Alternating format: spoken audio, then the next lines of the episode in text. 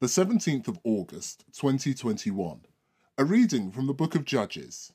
Peace be with you. Have no fear, you will not die. The angel of the Lord came and sat under the terebinth at Ophrah, which belonged to Joash of Abiezer. Gideon his son was threshing wheat inside the winepress to keep it hidden from Midian, when the angel of the Lord appeared to him and said, the Lord is with you, valiant warrior. Gideon answered him, Forgive me, my Lord, but if the Lord is with us, then why is it that all this is happening to us now? And where are all the wonders our ancestors tell us of when they say, Did not the Lord bring us out of Egypt? But now the Lord has deserted us. He has abandoned us to Midian. At this, the Lord turned to him and said, Go in the strength now upholding you, and you will rescue Israel from the power of Midian. Do I not send you myself? Gideon answered him, Forgive me, my lord, but how can I deliver Israel?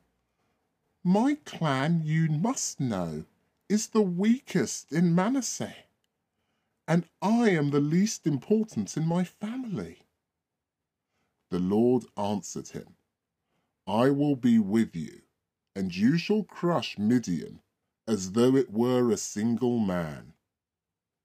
Gideon said to him, If I have found favour in your sight, give me a sign that it is you who speak to me. I beg you.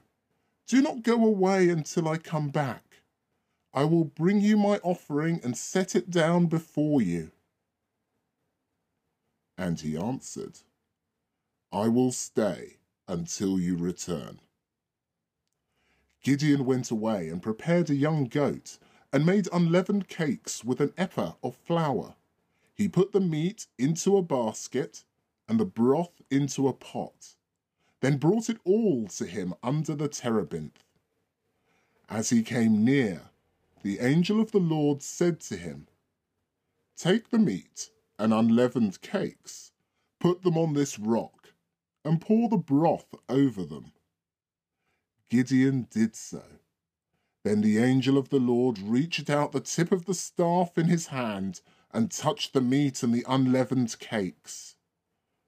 Fire sprang from the rock and consumed the meat and unleavened cakes. And the angel of the Lord vanished before his eyes. Then Gideon knew this was the angel of the Lord. And he said, Alas, my Lord, I have seen the angel of the Lord face to face.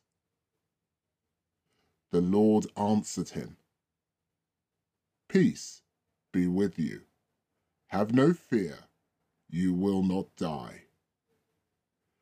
Gideon built an altar there to the Lord and called it, The Lord is Peace. The Word of the Lord.